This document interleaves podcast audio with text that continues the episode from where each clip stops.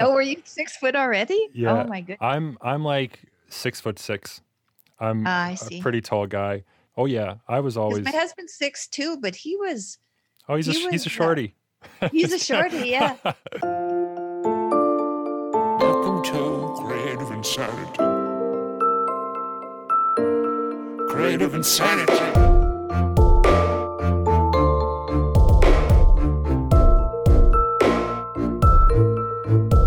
Hey, my name is Servant. I am a rap artist, producer, and other things from Alberta, Canada, and today I had the immense honor of speaking with Tammy Peterson. Tammy Peterson is an artist based in Ontario, Canada, well known as the beloved wife of Jordan B. Peterson, a man who is perhaps the Western world's most influential intellectual of our time. Tammy's perspective on creativity, sanity, and spirituality is truly insightful and worthy of note.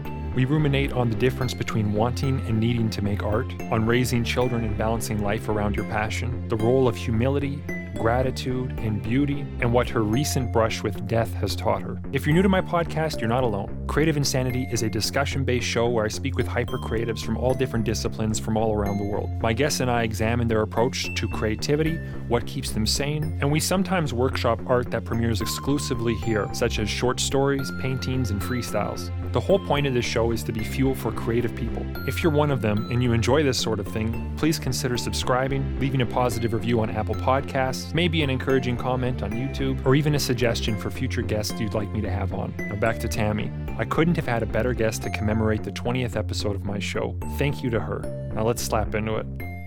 So, Tammy Peterson, welcome to Creative Insanity.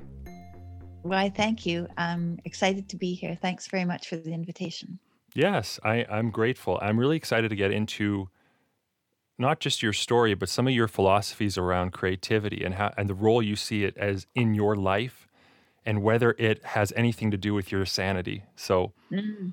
I think because it doesn't always go hand in hand, right? Sometimes it's the opposite. I wanted to start with when did you know that you were creative? When Mm. when and how?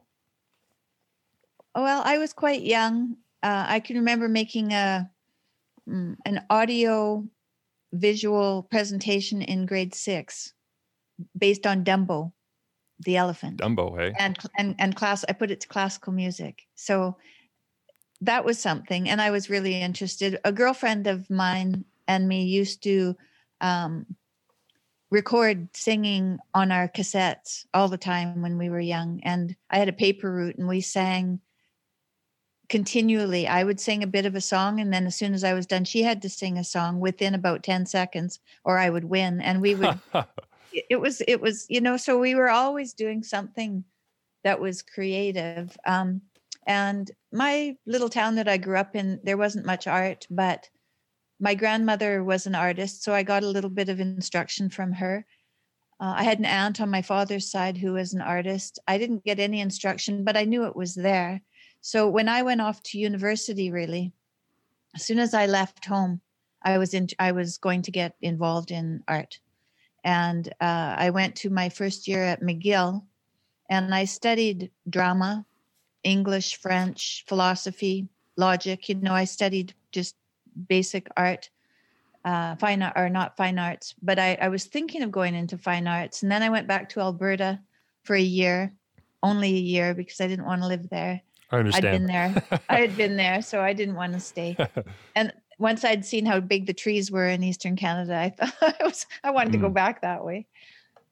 Um, anyway, I uh, made some money working as a model for artists at the art school at U of A, oh, right and on. that and that's where I started looking at people who were trying to be artists. They were drawing, and I was modeling but watching what they were doing and i was very interested in it. But i i didn't feel ready um, that same year this old um, eastern european guy came to our house to sharpen our knives and sat in the living room and i brought out a little piece of paper and, and some um, i don't know what it was i can't remember it might have been watercolor i can't remember but i drew him and i and i colored it in.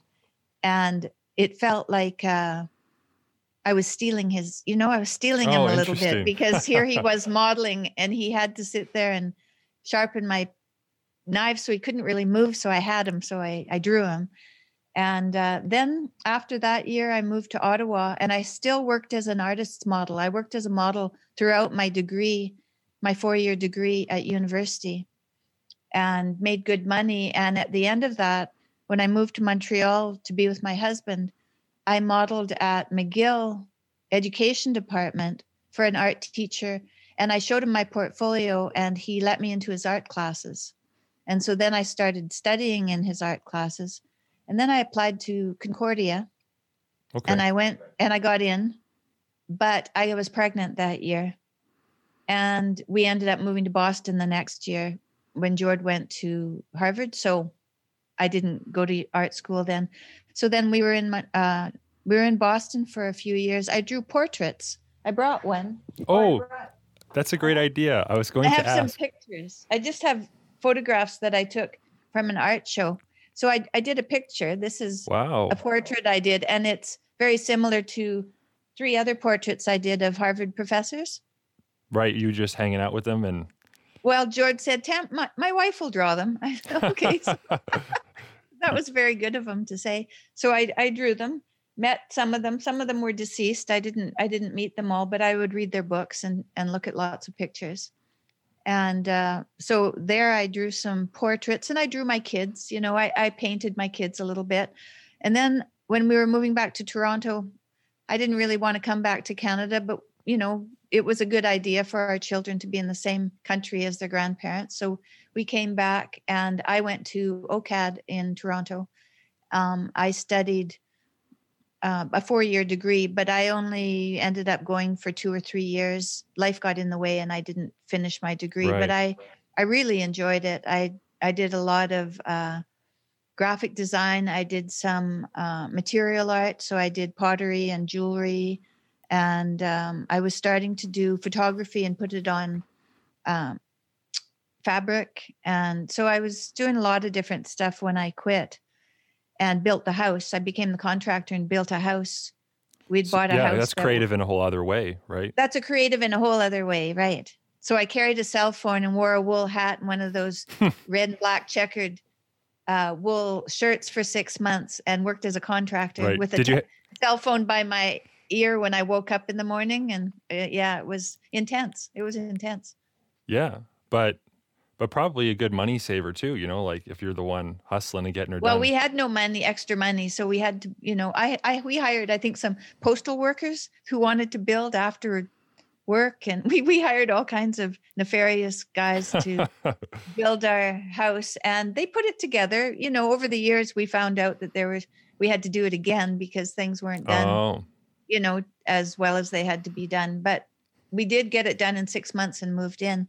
When I was at Harvard, uh, one of the um, friends of Harvard, these would be women or or spouses of people who are working at Harvard, they called me and said they were having an art exhibit, wanted to know if I wanted to be involved. And then they said, Are you an artist? And I looked around in my bedroom and I said, Yes, I am. I'm an artist. So that was the first time I admitted to anybody else I was an artist. okay. And how old were you at that point? 32? Wow, I know. that's interesting. that's really interesting because whether you identify as an artist is kind of a it's a light bulb moment for most artists. You know, like when Yeah. that, and I think we've all had that. Those of us who are, you know, we've done something with our creativity, and someone has asked us, "What do you do?" I've had that moment too. Like I do rap music, and Mhm. so I guess I'm a rap artist. And when you can finally let that sink in, do you think that it's good to associate and have that as part of your identity, like that you are an artist, or is it like art is outside of you, and you get to play with it? I don't. I don't know if I phrased that question well. I think that art is inside of me.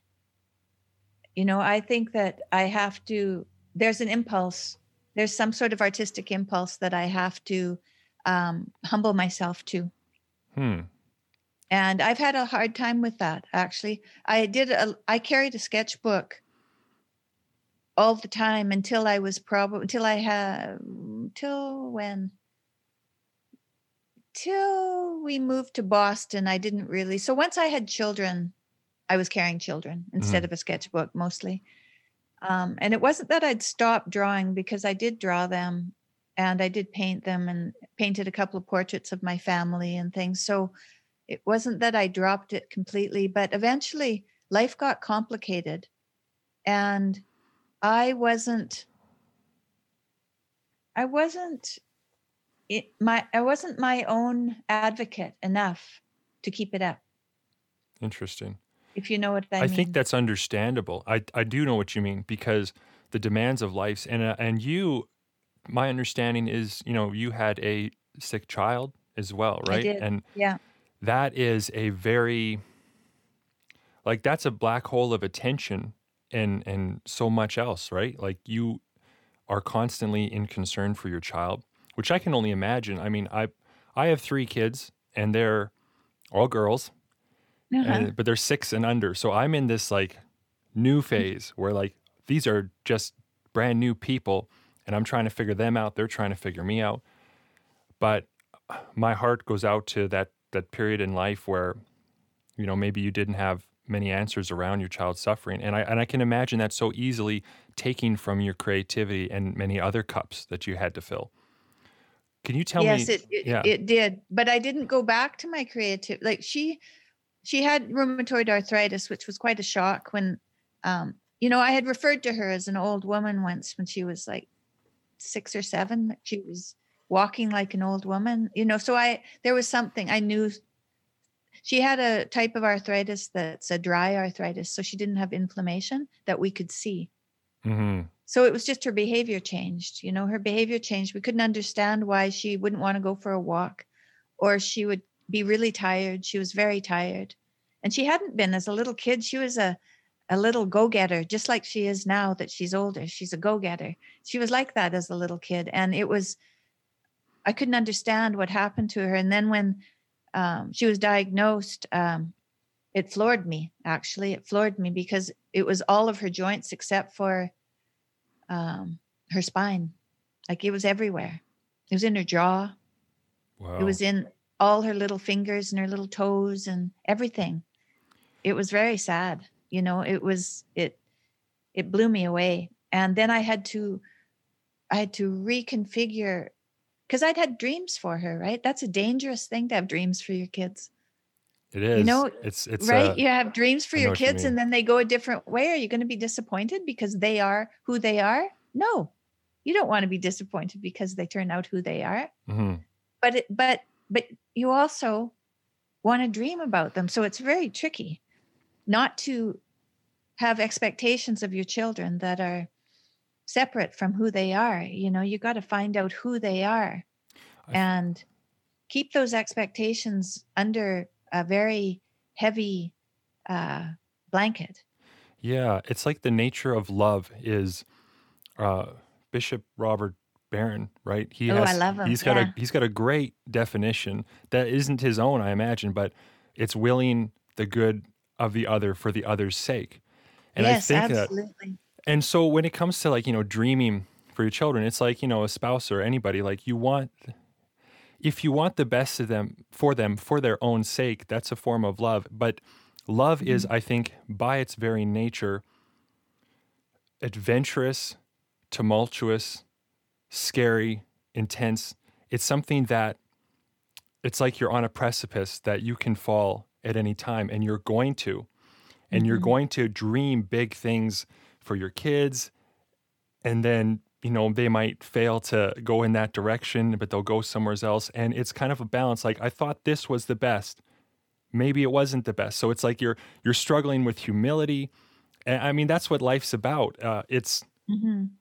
And it's so important i think that even though at the time i can imagine you know the, the suffering of a parent for some for a child who is suffering i think in many ways can be more extreme because the child doesn't know any different right they're Yes, she didn't know. Well, she thought she had something like a flu, and that eventually somebody was going to give her a medication and she would be better. And she actually didn't come to any uh, understanding of how chronic a condition it was until she was 14 years old.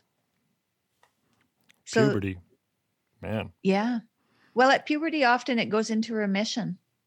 really that too. and it didn't go into remission for her. It did for a little while. She was on she was on medication and the medication controlled it but then the damage that had been done before she went on the medication um, the damage took its toll by the time she was 16 or 17 years old and that's when she had to have a hip and an ankle replacement Mm. and so she was pretty healthy until she was about 15 So uh, once I got her on medication, she could run and play with the other kids and uh, enjoy a pretty good life. She had a pretty good life, but I was worried about her. You know, I worried about her. I probably didn't worry about her through that very much. That's when I went off to, but I did go off to massage school.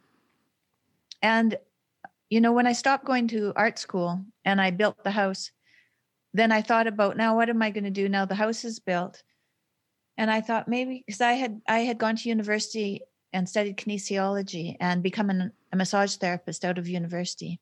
Hmm. So I had that, and but I never had a, I never had a license. I learned all by myself. oh, that's cool. Um, yeah, it so was you were really you were cool. rogue. You were like I was a rogue. yeah, and I had I had lots of interesting experiences being a massage therapist without a license. That was oh that yeah. was great. Well, that was before. That was in Montreal. There, there was no school there in the '80s, and there really weren't. The licensing boards weren't. They were just getting going, Right. Okay. Interesting. So right? So I was before the whole licensing thing came about. Then when I came back to Toronto, I went to OCAD. Then I went to Sutherland Chan Massage School, and I Oh. thought well, I might as well get my license. yeah, but And at so I went and got my license.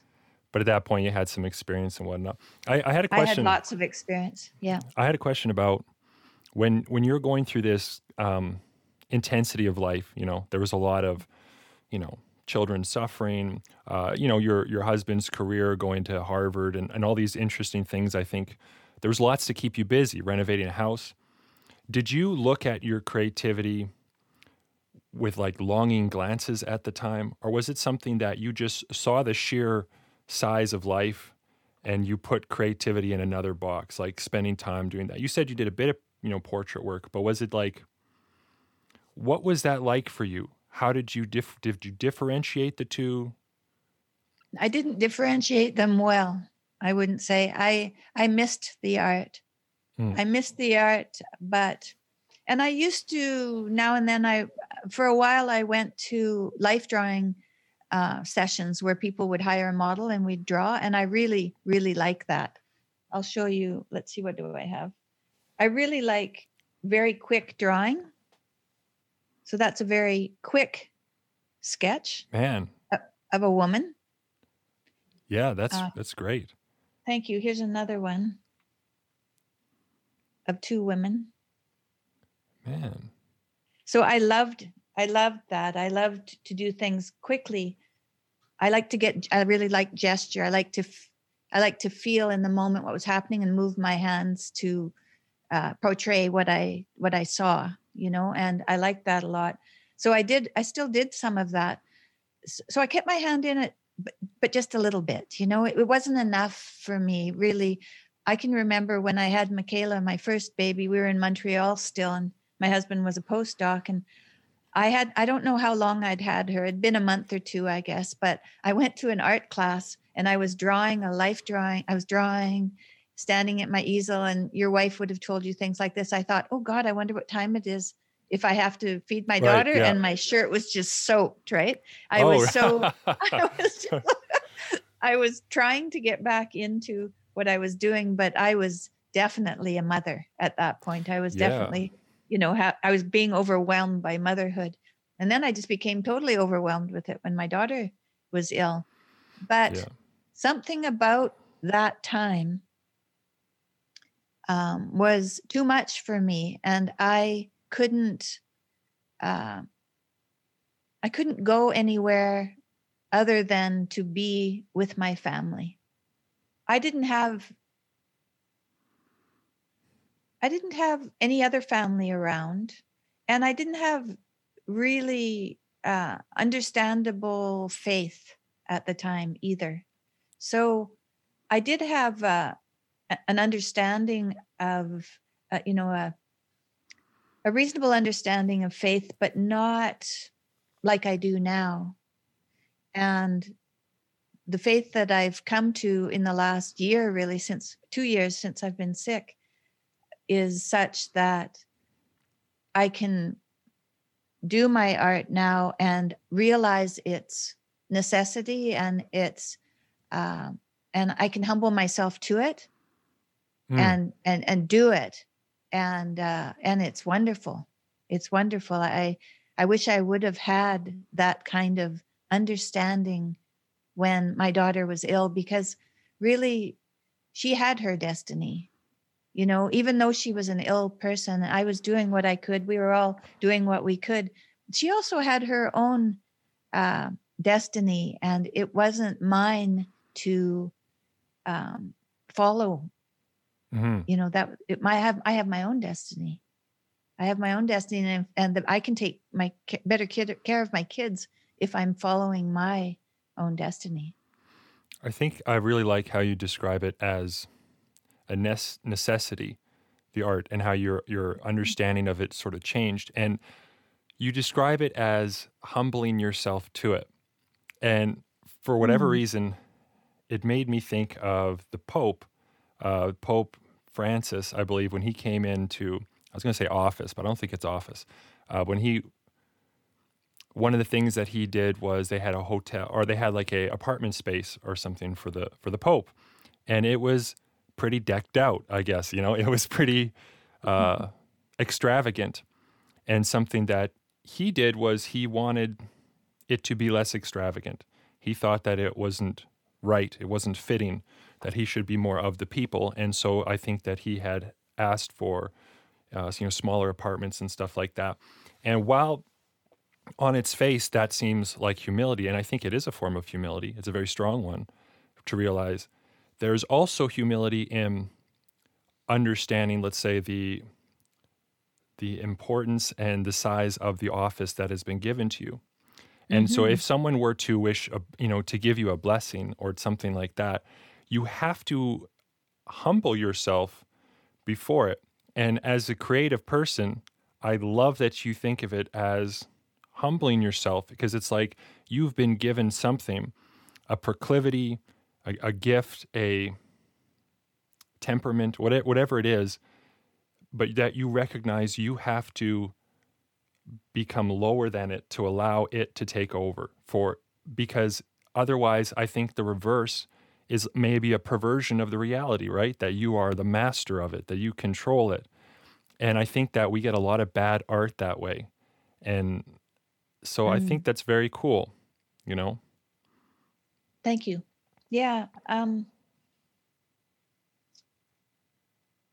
i think what i've well i learned that there were there were things that happened in my life and coping skills that i used that uh, for for tragedy for a crisis um, for coping that blocked me from my art and um, in this in these last couple of years because i have a very visual uh, mind right whoop let's wait i'll that on That's okay. I can edit this. It's great. yeah it's good see if it comes back on again oh yeah there it is That's funny Good. you said you have a visual mind and everything went black. I know, isn't that funny might have to keep that yeah, yeah. Yeah, I have a visual mind, but I've been doing this work to reflect on my thoughts and see where they lead me, and also if they are good thoughts or not, and you know, to um, try to update who I am from who I was, Hmm. to make all my to make my um, purpose more mature. And so, some of my thinking I hadn't brought up to the present so I had old habits. I had some old thinking habits that were getting in my way. Do you have a specific example of like? yes, I I do. I do. So when I would, uh, so I set myself up while I was ill, because I was ill, right, a couple of years ago. I built, I rebuilt my house. again. I did again. This time I built it like the way I wanted it. You're trying to I make it beautiful, right? I made it beautiful. That's yeah. And. I made it and I made it this type of place that people could come to and more more people could come to and be comfortable in this place hmm because there were there were little rooms before and it was kind of windy and small and now it's open. So it, it's a place where people can come and really um, communicate and um, enjoy themselves i think. So but i also in the basement i put an art table down there. And i broke out through a wall so that i have a big window and a door that has a window in it. And the stairs that are going to the upstairs they don't stairs have no backs on them so light comes so there's light coming in from different directions and i can work down there. So i have everything there. I have my art. I've been taking zoom classes on different art classes. It's been great. It's been lots of fun. But i was noticing other than going to the art classes and having a wonderful time the rest of the week i'd walk by that desk and I'd look at the piece maybe that I was working on and that I could finish it. And a little voice in my head would say no as I walked by. Yeah, as I walked by. And I thought, hmm.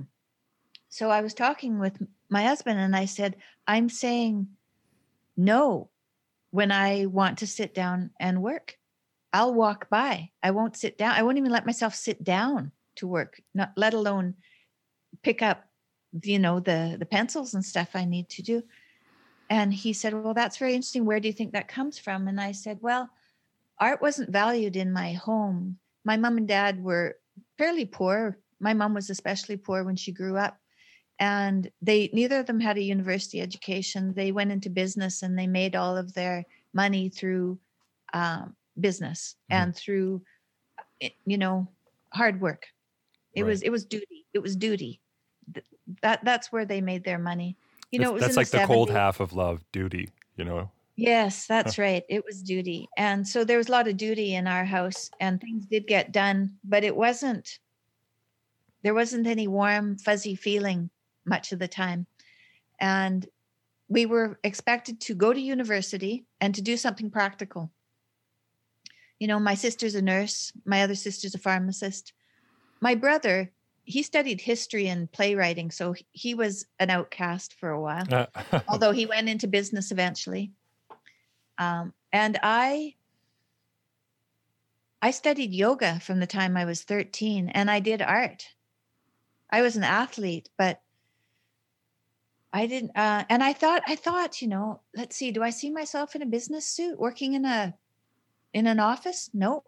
I don't see myself carrying a briefcase. Nope. I just don't see that in me. Like that's not who I am. And uh, I had a dream about my grandmother. My grandmother was a stay-at-home mom mostly, I would say, although she played piano till she was 93. Um, and That's so she, but she, but she did this. It was what she loved to do, right? So um, she really stayed home. And I had a dream that I was wearing her shoes and they were too small. And I thought, you know, I, I won't be able to stay home with my kids completely. I'll have to, I'll have to also Mhm. take care of my creative needs. And so when my kids were really little, I worked as a massage therapist. I had my table in my apartment and had people come to my house. But I also had this art that I did, and I knew I had to do it. So all the time my daughter was ill, I knew I had to do this art. It was a very big part of me and had been there all along. And other than that, I couldn't find any good meaning in life if I stayed away from it. That was where all the meaning was in my life. So, you know, even when I when I traveled with my husband and it was his book tour and I was working with him to make every day go perfectly and it did. You know, I was good at what I did, but the whole time I was thinking to myself, what am I doing here? Sometimes I'd sit in the crowd and I'd draw some of the people in the crowd or I would draw the people on the stage, but it's moving so fast and the lighting is so awful that it's very difficult Yeah. to do any of that. Yeah, but I, but I, I tried. you say your husband paces too much. to- He paces too much. Yeah, I have, a, I have a lot of very quick sketches of him. oh yeah. you can imagine. Dave Rubin, he sat still some. Like I got some better pictures of Dave Rubin, but it was still so there was a little bit of art there, but I was still questioning what am I doing here and why am I doing this? And uh, it isn't really, it's still not what brings me Yeah, it's like So the, at the end of the tour, I started going to museums.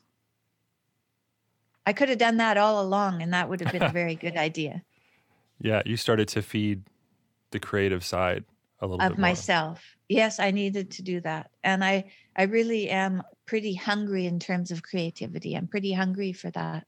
It, I crave it, and um, and I want it in my life, but because of this uh, duty that I grew up with, this overpowering duty, I would it, sometimes I would push it down inside me, and I wouldn't let it get out. And so I asked my my well, my husband and I decided. He said that he would ask me if I was doing anything important that day, and that was a cue for me to go down and draw. And then at the end of the day, he'd ask me if I did anything, and and and we've done that, and I have been doing more. So it's been helpful to talk about that, to talk about what I was finding. There was a block somewhere, and I talked to him about it. We made a little plan, and it seems to be working. So it's really good to reflect on your habits and how they might be blocking you and to address them. Accept that they're there and maybe they had their purpose but now you don't need them anymore. I think there's a few things about that that I think about. One is that a that's a very low pressure reminder kind of communication Mm. system you've built in which i mean my wife so there's actually a lot of parallels with your guys' lives and, and my own because my wife she did kinesiology for her first degree and then she Mhm. went on to physio uh, actually she went on to like sports psych stuff and then physio and, and i studied psychology for a couple of years but Oh. a- as a that overpowering drive to be an artist i just couldn't handle it. I switched to an english major and dropped out because it was an expensive book club and just wanted to write. Uh, but my wife also uh, draws and she has uh, pastels and stuff like that. And she has long struggled to make it a priority or do it even though it seems to call to her. Uh-huh. And if and me, I have this, you know, high ability to just do whatever I want. I'm able to always fill time blocks up with things that I want to do. I work on my music, music videos, my podcast. You know, there, there's so many things that I could be doing. I could call a friend. If I get a chunk of time, I just fill it. I know what to do. But because my wife has been so busy being a mom, you know, and Mhm. like everything that goes with that. And she does have a very invigorating but challenging career. She, I can see in her wanting to kind of fill this hole and and do more creative stuff, but I don't have. I come off as a bit of an asshole maybe sometimes if I'm not careful about how to inspire her to do it. Because if I say like, oh, you know, like what are your plans tonight? You want to do some drawing or something like that? It's the wrong approach. It's too heavy handed, and it's like, no, you know, bugger off. Like I, I don't want to do that because then the rebel side comes in. But that's what I love about your guys' little system that seems to be doing some good work for you is that he's like, Do you have anything important to do today? and, and and you can fill that answer because you know, you might have groceries. I don't know. You might need some steak or something, but you also might not. And then what is important to you? And you've said you know it's important. Like it's called to you this whole Yeah. time, and that's making art and engaging with art, going to museums. Uh, so number one, that's that's an observation there that um, through the the marital battle of communication to find something that works, like Mhm. just kudos, well done. And se- secondly, art is like meaningful for you. Why is it? Why does that call you and not other people? I wanted to know your thoughts on this because, like, you know, Jordan has a lot of rigorous videos and lectures on the topic of creativity and stuff. And I think that it's statistically evident that, you know, by most measures and standards, not everybody is creative. In fact, very few people are very hyper creative and have that call. I wonder at times why that is.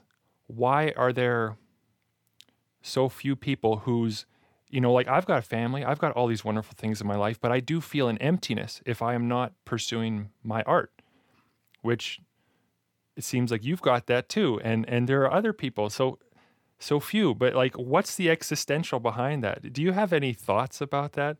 Why do you think so few people have that calling or is it just that we listen differently than others? Like I I don't know. I I want to know what you think. Hmm. That's a good question. Um, I know that I don't know, you know, I have my siblings, right? I have three siblings. None of them draw. You know, they all have my brother, he's he's a writer. So he's creative. And I wouldn't say my sister isn't creative because she's she gardens, she, you know, paints her houses in particularly lovely colors and so there's something there that's that. But for people who really they want to discover what they can do to connect to um, something mysterious. It's Yeah. right conne- wanting to connect to something mysterious that's what it that's what it seems to me It's like a need too, and that's that's the thing. Is some people just seem like you know, yeah, they're great with colors. They have this. They, they they're like they're creative, like they do interesting creative things, but it's it's as if that they can live without it too, that they can go for a period of time, and and find the fulfillment in family and, career and you know carrying the heaviest load they can. You know they, they can they can have all that, but you know, I think people like us, it's it's not a question of want; it's a question of need. Yeah, it's not a question of want. Yeah, no way. No way. I've done other things. I was a massage therapist. I, I like to I, I liked traveling with my husband and being his assistant you know it was good but oh i don't know. There's just there's something more to me that needs expression. And there's and i have to if i want to live a life without resentment and um, dishonesty and all the other things that go along with that envy and jealousy and pride and vanity and all the other things that go along once you go down that yeah, you know because it's all there once you once you go there. Uh, i don't want to do that. I want to be truthful to who i am and some and when you're truthful to who you are it isn't always what you want. It's who you are. That's who you are. That you don't have any choice in it. That's who you are. And to be accepting of that to be accepting of that is the first step towards um, being able to express it in an honest way. Yeah, and being humble, humble enough to accept it, and and not. I I identify so much with that because, you know, ha- having a creative life, and especially if it's. I, I do want to ask you about this later, but especially if it's the case, like if you want to make a living doing it or something, you know, it's Mhm. like it seems like it's a whole other animal, and that and that's the that's where I'm at, where I I love it so much. I just want to do it all the time, basically. And the only way that I can do that is if I make the money for the wife. You know, like I've got to right. I've got to make money. So I have to monetize what I do creatively. Yeah. Whole other challenge. But then it becomes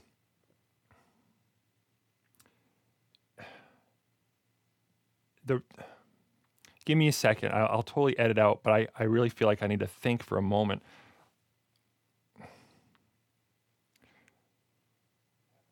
I I wished at times that I wasn't creative Mm-hmm. because I could see in others a kind of satiation with their existence, a lack of this deep longing that they were satisfied with what they're doing. You know, like I'm I'm in Alberta, you're from Alberta.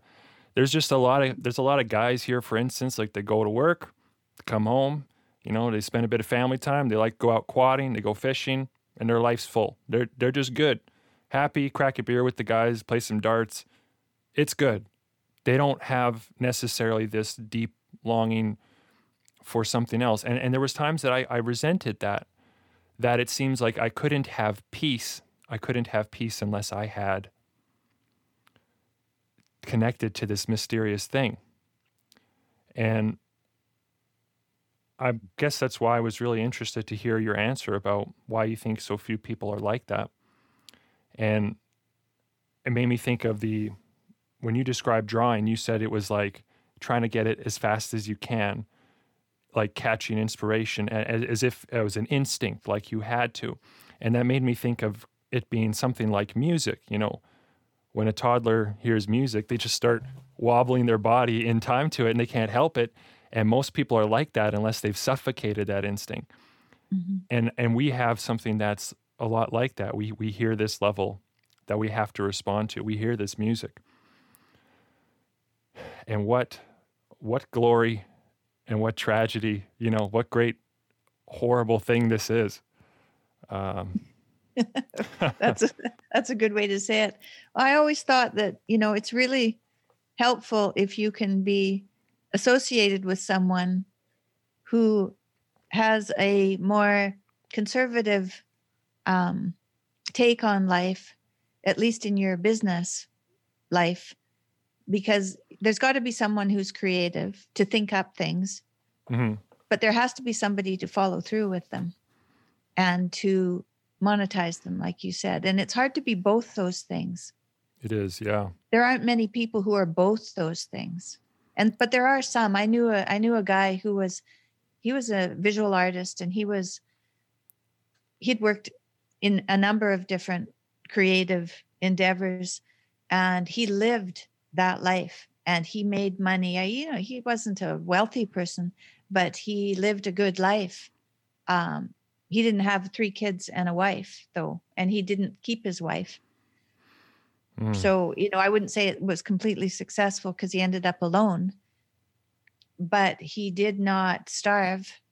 Uh, but there, there aren't many artists like that, right? There's some really yeah. famous artists who make it, but there, there aren't very many people like that. And there's a lot of, of artists who don't make it. There's a lot of kids who go to art school and put it in their back pocket after that. Yeah. And uh, like, how important was did you have you know you had dreams for your children did you have dreams for yourself in terms of like success of art did you want at the time when you were younger i want to you know be an artist doing all the artsy things and like what was your vision like and how tied to success let's say how mm-hmm. whatever mm-hmm. you think success is how tied to your vision for yourself was that or was it more about being you know doing these things as opposed to it was, de- it was definitely more about doing them and being that and producing what I felt I, I wanted to without I, I went to art school. I studied graphic design for a while. Um, I studied advertising for a while in, in school. Um, but I had a very good friend. She was a packaging designer. Hmm. And uh, she said, uh, You're not a designer, you're an artist.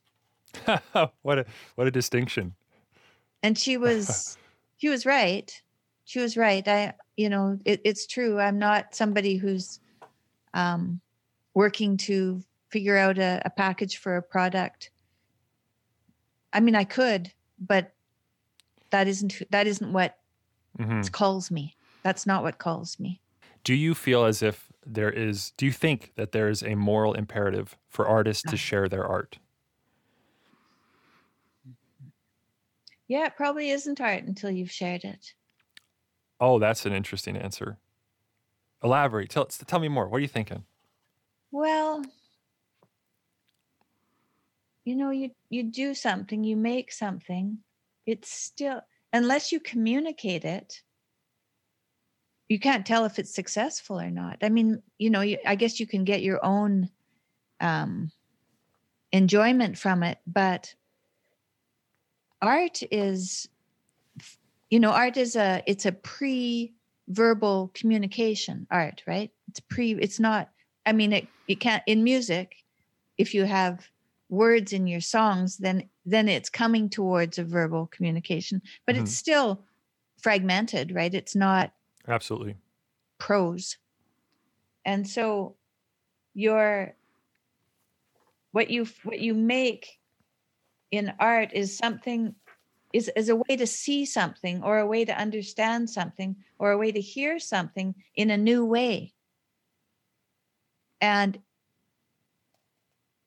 it's kind of like a dream, right? If you have a dream and you understand the dream, it can help you you know 10 years down the road it can help it can help bring what you wouldn't have known for 10 years to the present it, so it can jumpstart you into understanding something in a new way without having to read volumes about it Mhm. and art is like that right art is like that it's a new way to see something or hear something or experience something without having to study it yourself without having to understand it yourself that it's it's a way to give people access to a new way. Or it's an it's a it's a way of giving people a chance to experience beauty in a way that they hadn't thought of seeing it before yes. or or torment Mhm. i have this picture it's a copy from a woman who- who uh, was she was a doctor's wife Okay. and she drew and she was quite depressed but she drew this is my drawing it's a copy of hers and these are mothers with their infants Wow. and it's really Haunting.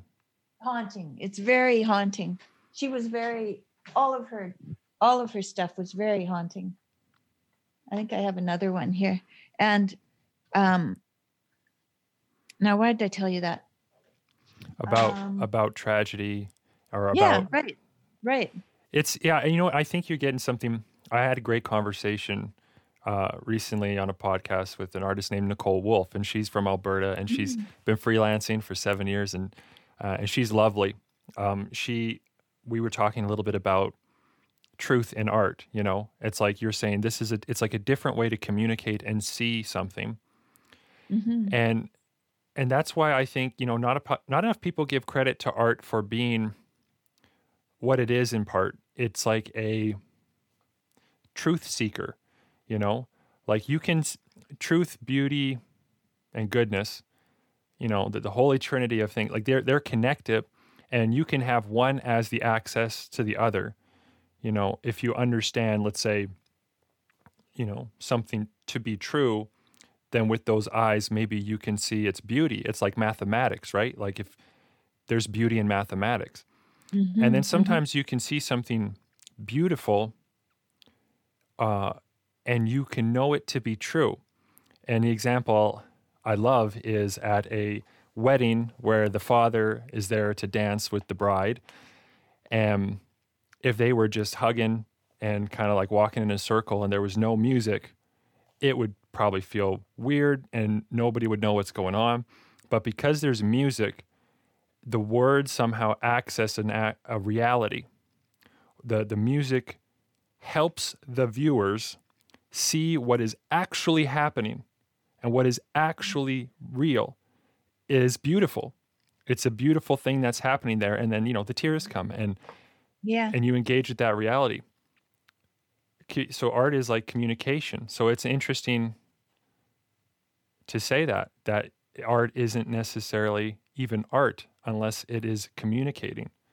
You know? right yeah yeah i think so Here's another one. I don't know if you can see this one. Oh wow, I love that. That's an old one. That's from a very long time ago. Was that That's a mo- was that That a looks like a monster, right? It does. I thought of like Frankenstein. yeah, yeah.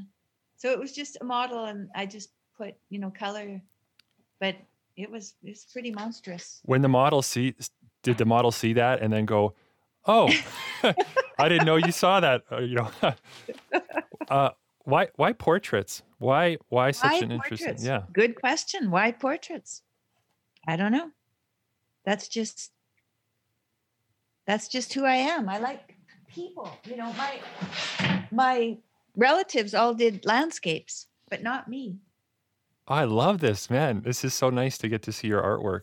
Right? It's not that's not who I am. I I don't I mean I'm going to take a landscape painting course, but I'm taking it from a professor who's really experimental. So I think that'll help me. Mhm. um, and I'm taking a, a portrait painting course too online soon as well from someone who's got she's not she's older she's not experimental but she's got good practices but this this young guy. He's uh, uh, he wants to give us as much as he can with every class, so it's very packed with information. It's exhausting, and so I'm going to take a class from him. And who knows what I'll do after that? Because it'll be, all be landscape stuff. So who knows what I'll find? Yeah, what what's what's going to ca- what's going to call you? It's like Yeah, it's like when people, you know, I'm from Alberta. I keep saying that, but I got into rap music. Uh huh. This is unlikely. Um, Alberta is full of country artists, and a lot of people have suggested, you know, why don't you switch genres? Like, why don't you do something that's like more widely acceptable for other people or something? And my answer is just like, I don't know. I can't help it. Like, I'm just, I'm drawn, I'm drawn to hyper intense lyricism that is clear, poetic, interesting, and you know, sometimes aggressive, sometimes beautiful. And I'm just, I'm drawn to this style of rap, whatever it is that I do. And I can't help that. So, and that's where that person said, You're an artist, not a designer. You can't change what you're drawing. Like, you can't change the call. You've got to just respond to it. And Yes, that's right. And learn from it. And then, you know, you'll, uh, things will change as you go. So who knows where you'll go. But right now, that's who you are. And so that's what you do. Yeah. Okay. I want to change tact a bit. There was something else I really wanted to talk to you about, and that was your spirituality.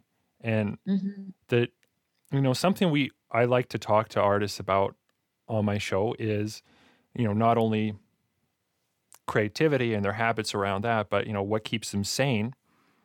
And from what, you know, interviews that I've seen of you, and I've been paying attention to the Peterson family for some time, I've gathered that spirituality has become a very center part of your life and that uh, i believe you even do daily prayer and i'm just curious a bit about that i mean i want to know what role does spirituality have in your sanity and your creativity just go wherever Mm. that leads you Okay. So um, I start the day as soon as I as soon as I bring myself, you know, to attention. I I ask God what His will is for me this day. So I really do try to stay with my higher power, with God, through as much of the day as I can.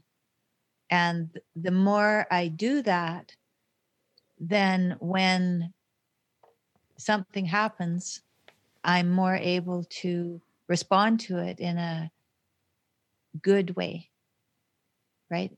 In a beautiful way, in a good way, all of that in a truthful way. And so I start my day with prayer. Um, when I was ill, uh, a woman came to the hospital. I was in the hospital for five weeks when they didn't know what to do with me, gave me a nice private room. It's not a good sign. Hmm. Um, and she came and she asked me if I'd pray the rosary. Uh, I I'm not Catholic, but I said sure I would pray pray the rosary. And so she taught me the rosary and came came to the hospital every day. Her name's Queenie. Queenie. lovely, wonderful lovely lady. Yeah, she came every day about ten in the morning, and we would go down into the atrium where there was light, and pray the rosary. And I told her, you know, my story and cried, and you know, it was good. And when I left the hospital, I knew the rosary then, so I, I um, prayed it on my own, and I've continued to pray it on my own every day. Uh, something interesting happened. One of my cousins contacted me after I was well. She didn't know I'd been sick. She felt bad that she didn't know that I was sick. One of her sons saw a video that I did with my daughter uh, after I was well, just thanking everybody for all the prayers that were sent because I had so many prayers sent to me, and I really uh, breathed in all those prayers while I was ill hmm and used them to uh, give me strength. You know, so I wanted to thank everyone. So uh, he said he told my cousin Shannon that I was better. So she called me. She called my sister, got my number, and called me.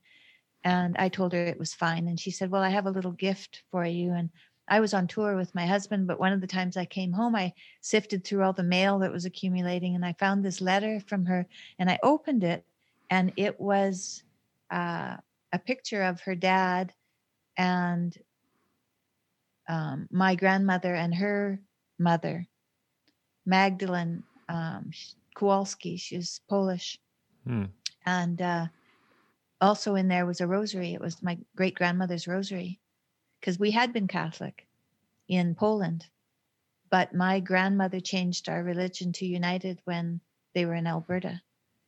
And so I pray with that rosary. Wow. That's got to be now 160 years old. It's an old rosary and it's been in someone's hands continually for all those years. wow. Yeah, isn't that great? That's very cool. I, I love the rosary and I wish that I prayed it more. See, I'm Catholic as well. I, I grew up I grew up Catholic and then I had a falling out with the faith. Yes. One, as I think all Catholics do. we go Well, everyone questions. Yes. Yeah, we Mhm. we all wander the desert at some point and Yeah.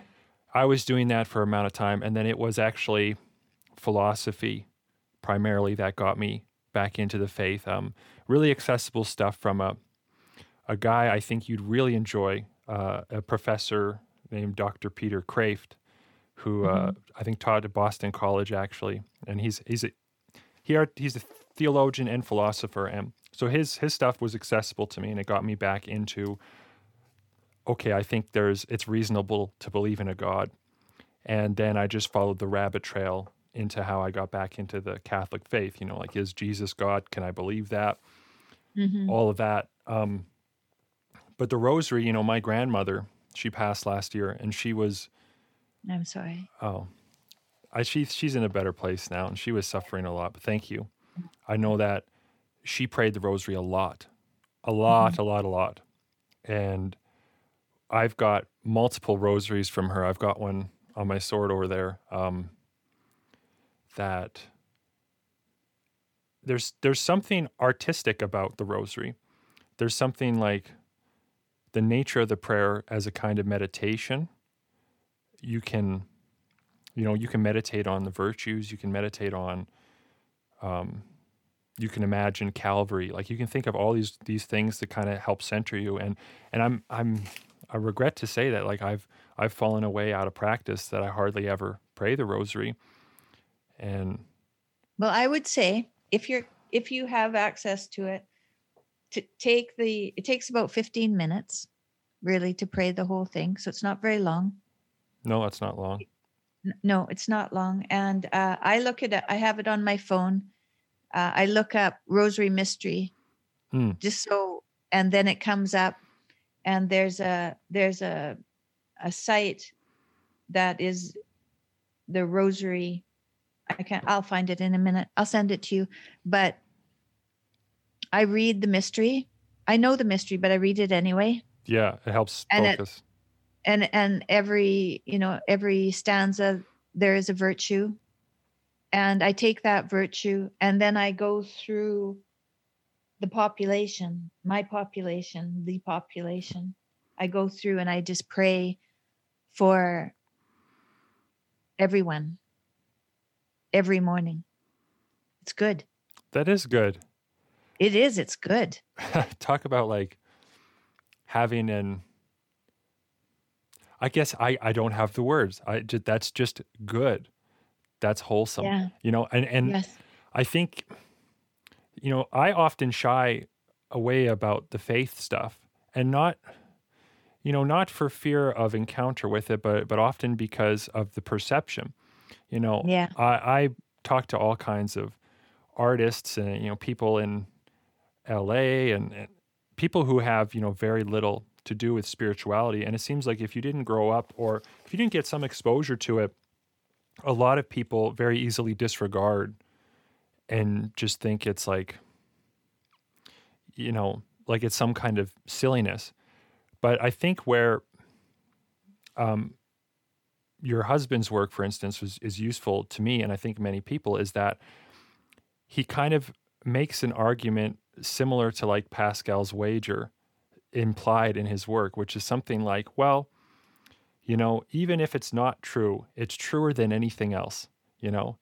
And it's worth shooting for the highest ideal even if you miss because you'll be closer. And and to start your day with prayer seems like a kind of it's like an archer starting their day by sharpening their arrows or something, you know? It's like Mhm. they know what they're doing. They know that they have a goal that they're preparing for. And I feel like that's that is wise of you. It's something that I really admire. And it's one of the reasons I actually really wanted to talk to you was because you have this prayer life that I have, you know, failed to meet. I feel like in my own life, though I have felt I guess it's it's like a it's one of those things that I look out and always feel guilty, like I should be doing more. It wasn't time yet. It just wasn't time yet for you. That's all. It, it the time, you know, you do these things at the right time. Mm. I, you know, I didn't do it sooner. It wasn't my time yet.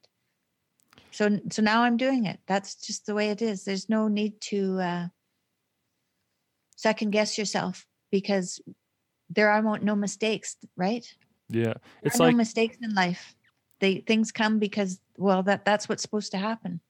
everything works can work together for good.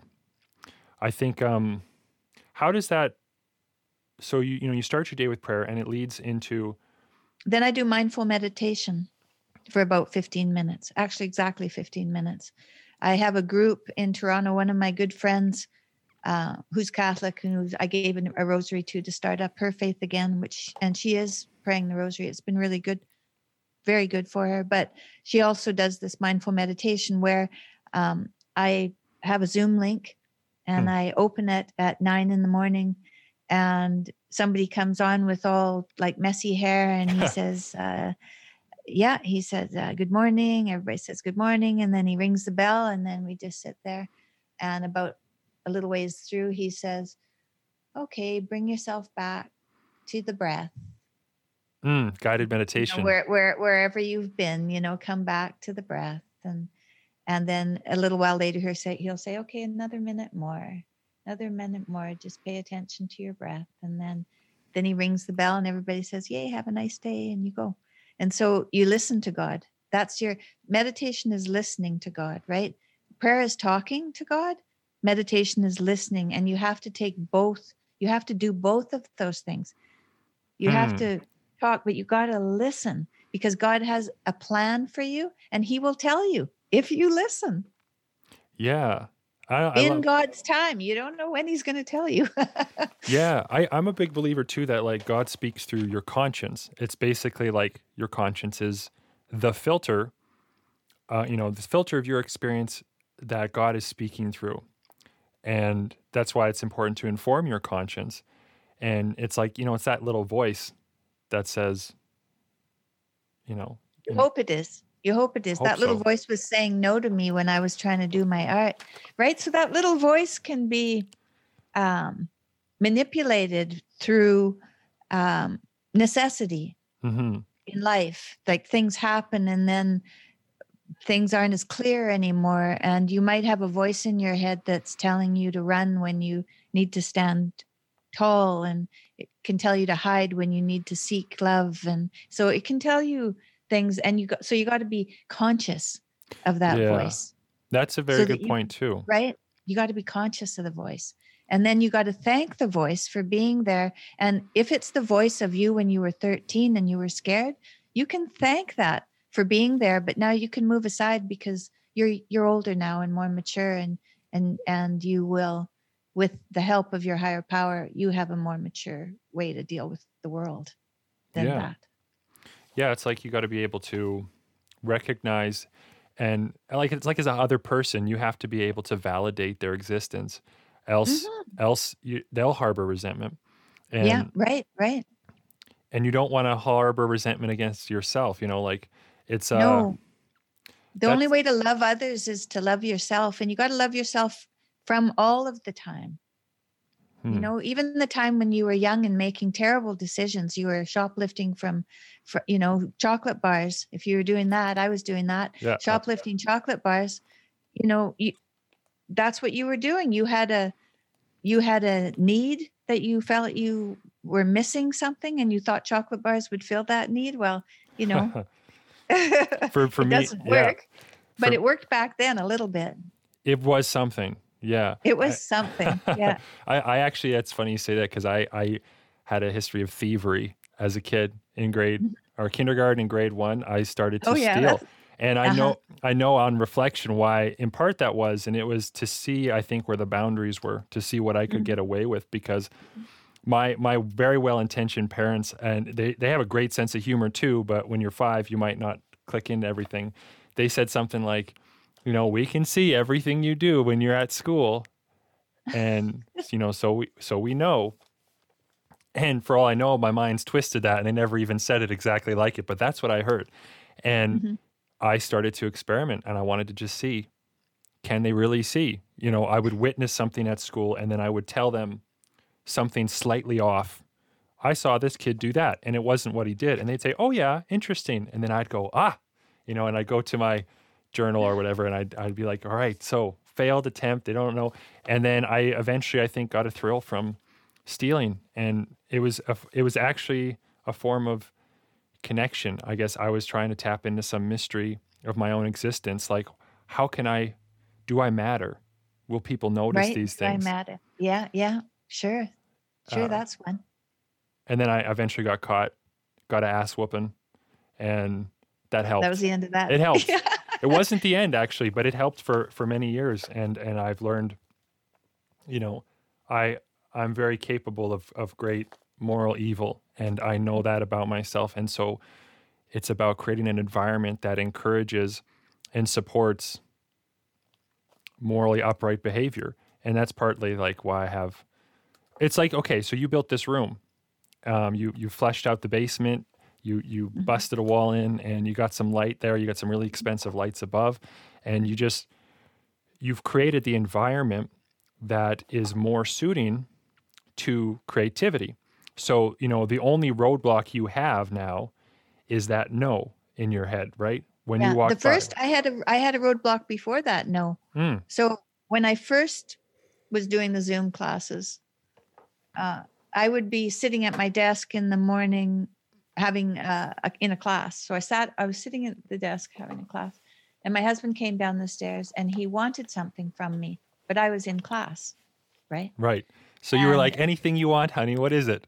No, I didn't say that. I said, You don't need that right now. You can go. hey, the I've. I've heard that kind Like of thing before. Ooh, you can go. It wasn't good. It was so that night he said, So what was up with that? You know?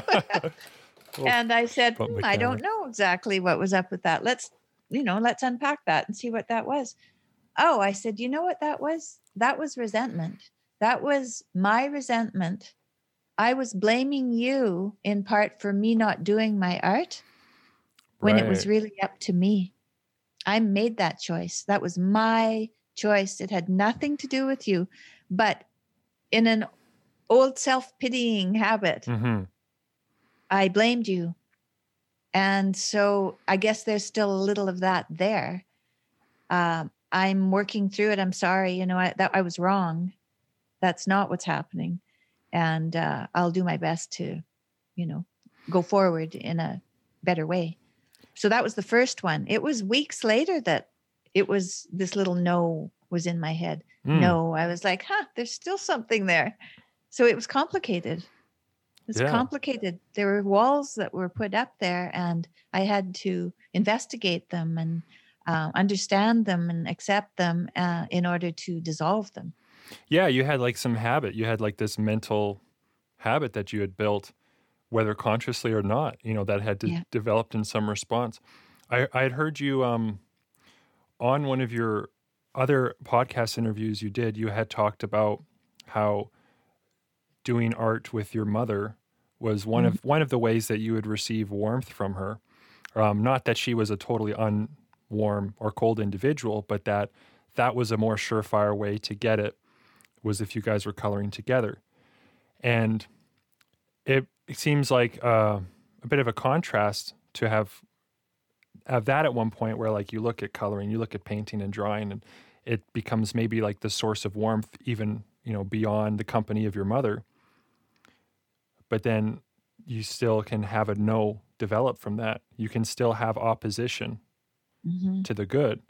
Um, hmm but you've been but you've been working through that no, And Yeah, I'm working through it. do you know where it comes from? Yeah, I think so. Uh, you know, lots of lots of families are complicated. Lots of kids have parents whose relationships the kids don't see as ideal, and so they change their behavior to try to make things better at home. hmm And so then they have habits. They grow up with coping skills that they've developed that around 13 they think, okay, now this is pretty good. This is who I'm going to be. But and then you go out into the world, right? 12, 13, especially as a girl, that's when you start to really grow up and you go out into the world and you think that you've th- that you're grown, right? At 13, you think, okay, I'm ready to face the world. And by 16, you're definitely grown. I mean, my grandmother was married at 50 and she had a baby by the time she was 16. So, Wow. and that's that's only that's only, you know, a couple of generations ago. So, um these these growing up times are pivotal and if you don't update that 13 year old uh, view of the world then that's how you respond when you're mm, pushed. Yeah. in any right? That's how you respond. And so that's who's standing in front of you taking care of you is that 13 year old until you update. That's horrifying because they're not i imagine that would have come up to your like belt buckle right oh If yeah. that was when you were 13 i don't no, know how tall I was you are. probably six foot at thirteen. oh were you six foot already Yeah. oh my goodness I'm I'm like six foot six. I'm ah, I a pretty tall guy, and I think when I was sixteen, I was about six foot five, and then I grew another what about inch. 13 though six feet I wouldn't be surprised. Pretty close to it. wow you grew early Oh yeah, I was always. my husband's six two but he was Oh, he's a he he's a was, uh, shorty. he's a shorty yeah. Well he might be six one. He might be even shorter than that. But he um he didn't really grow until he was 17 Interesting. right? So you grew really young. Yeah, I was like 16. I remember I was about six foot five, and you can can't really tell through the camera, but I was a very very thin guy. I was very wiry, and uh, I I think I was like 160 pounds or something like that at six five. That's not a lot of weight, but you No. know, since then I I grew another inch. So I was six foot six, like after 20 for whatever reason. yeah and I've you know slowly gained a little bit of muscle mass as the testosterone maybe peaked in my 20s but it's funny you say like you know you're like 12 13 like you're grown in a way like mentally at the time yeah maybe that's more true for girls than guys because I, I think for me you know my adolescence didn't wear off till I was well and it's still there there it's a it's a corpse that's still twitching it's still around you know what I mean um, but I think I was like 24 25 and that's when I and heck I was I was just married I had my first child Mhm. I was finally at a point where I wanted to start taking some charge in my life and, and actually mm, do something meaningful. You know, I had to sense, I had a more sense of direction. That's when I finally got slapped enough times and went, wow, I really do want to be an artist. Hey, wouldn't that suck if my whole life was just thinking about how I wish I was an artist and I wasn't doing what I wanted to do? Wouldn't that be terrible?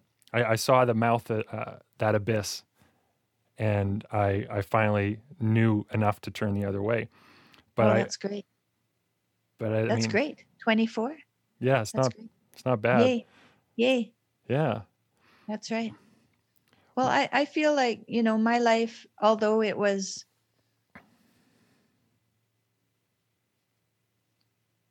I had many different there were many different branches to my life.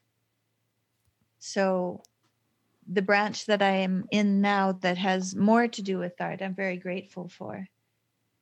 And whatever has passed passed the way it had to pass and as and is informing what I do now. Yeah, I was gonna say, is your art even better somehow? Like, is, you- Yeah, you, said your right. relationship is deeper with your art now. Mm-hmm. Maybe it wouldn't have ever been that way had you not gone through much of your experience. And I, and I know we we didn't talk about it at length, um, but you know, you almost died.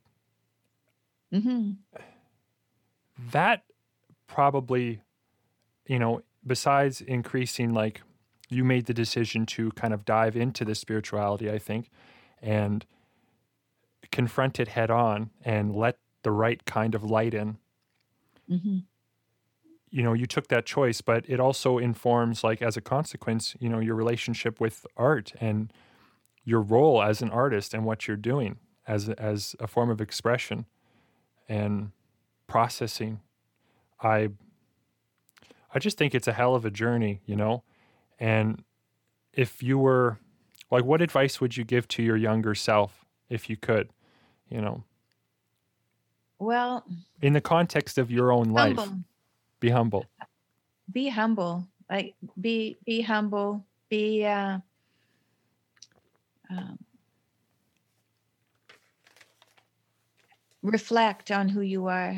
Like really do a lot of self reflection. Because I've done a lot of seeking to be, you know, in line with with my best self for a long time, but I wasn't looking at myself as openly or as um, with it with the open eyes like I am now. Like now I'm uh, I'm understanding that I'm in a process. You know that there's no perfection here. That this is a pro- process, and every day if I'm fortunate, I can see what has been given to me in this day to learn from. And that might be in my art, but it might be in my relationships. You know, it's hard to say where the learning will come. There'll be a challenge every day of some sort that I can be thankful for and uh, and grow a little bit more every day now. And so my i never thought like that at all when i was younger. You know i definitely wasn't thinking that i wanted to know what my higher power wanted me to know for the day. I never thought like that at all. Mm. anywhere through the day i might have listened to my i, I had a good intuition but it was all all self-will really. It was very largely self-will that was that i was guy i was i was running the show. Mm. but you know i nearly died running the show. Yeah. i And you nearly died and you running very the show. and, and there's there's a reality i think that you know maybe part of you did die you know the part yeah right right. Well one one part of me died you know when i told my kids that i had 11 months to live uh when i saw the pain on their faces i realized that it wasn't my it was not my choice whether it it was out of my hands that my life was out of my hands. Hmm. that it was completely i was powerless. And i would do whatever i could to live for the people that i loved and so that was a big change for me because i left the doctor's office thinking well you know i'm 56 or something it's been good uh, I guess I'm going to live another year. Oh, well. You know, I pretty much decided that I was the one making the decision in this, but that's not the way you think. That's not that's not how you get up in the morning every day. That's not uh that's not a generous attitude. That's a that's a selfish attitude that you are the one that's deciding what's going to happen. No, I have to have my eyes open to see what's necessary and where the opportunities are and go in those directions. hmm Uh, The, the, the, you know, the better, the more, the better. And so that's what I did during my treatment was I was grateful for anything that came my way in terms of help. And, uh, and every day I felt like that. And it didn't matter how much pain I was in or what the prognosis was, because it wasn't about whether I lived or died. It was whether I, in that day, whether I was ready and willing that day. Mm-hmm. And so then I've carried that ever since. I want to be willing and ready every day. And, And the prayer and the meditation helps me to get in that frame of mind so that I can um, stay there. I might have to revisit that in the middle of the day, Mhm. You know, and and I I, I visit it at night when I go to bed to make sure that I haven't um, crossed any boundaries that shouldn't have been crossed, and if I have, then to uh, recognize that and to um, make amends wherever is necessary, like right away, and then start the next day again. So I try to keep my slate clear every day. Man, I would. I I love all of that. I think that that is. It's crazy to me that we can have the wisdom in that you know even in its packaged form from you from your life distilled like just the fact that i can learn from you and that our listeners can learn from your experience because that is a profound way to live that I feel like as an artist, you know, and my audience is mostly artist types, it's people who are very creative. There's something bigger and more important than creativity. There's something bigger than your art proclivity and it, there's something more than that. And it's like, you know, living a good life that is humble and focused on gratitude, being able to be grateful in spite of your suffering is, I think, the roots to much sanity. Not only like, like, you know, we we put people on a pedestal, the suffering artists, like this is a good thing, the Kurt Cobains of our generation, you know, the Robin Williams, and it saddens me, you know, that that's the end for some people, that the suffering is what overtakes them.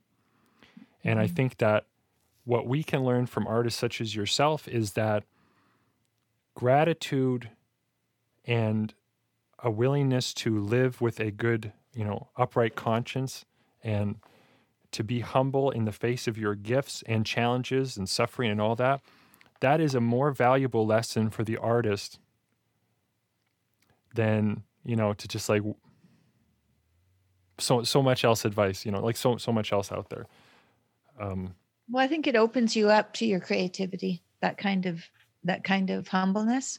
It it gives more space to. Um, it, it's given me more space hmm to to draw. It is it's given me more space to be with other people in a uh, fruitful way. Yeah, it's it's Yeah. been good. it helps you see it helps you see clearer and i feel like that's probably a good place to end our conversation how do you feel I do. I feel that too. okay um thank you so much for being on my podcast i i got a couple more questions for you but i'm going to cut the episode first um yes this was this was a real pleasure Oh, it was real fun. Thank you so much.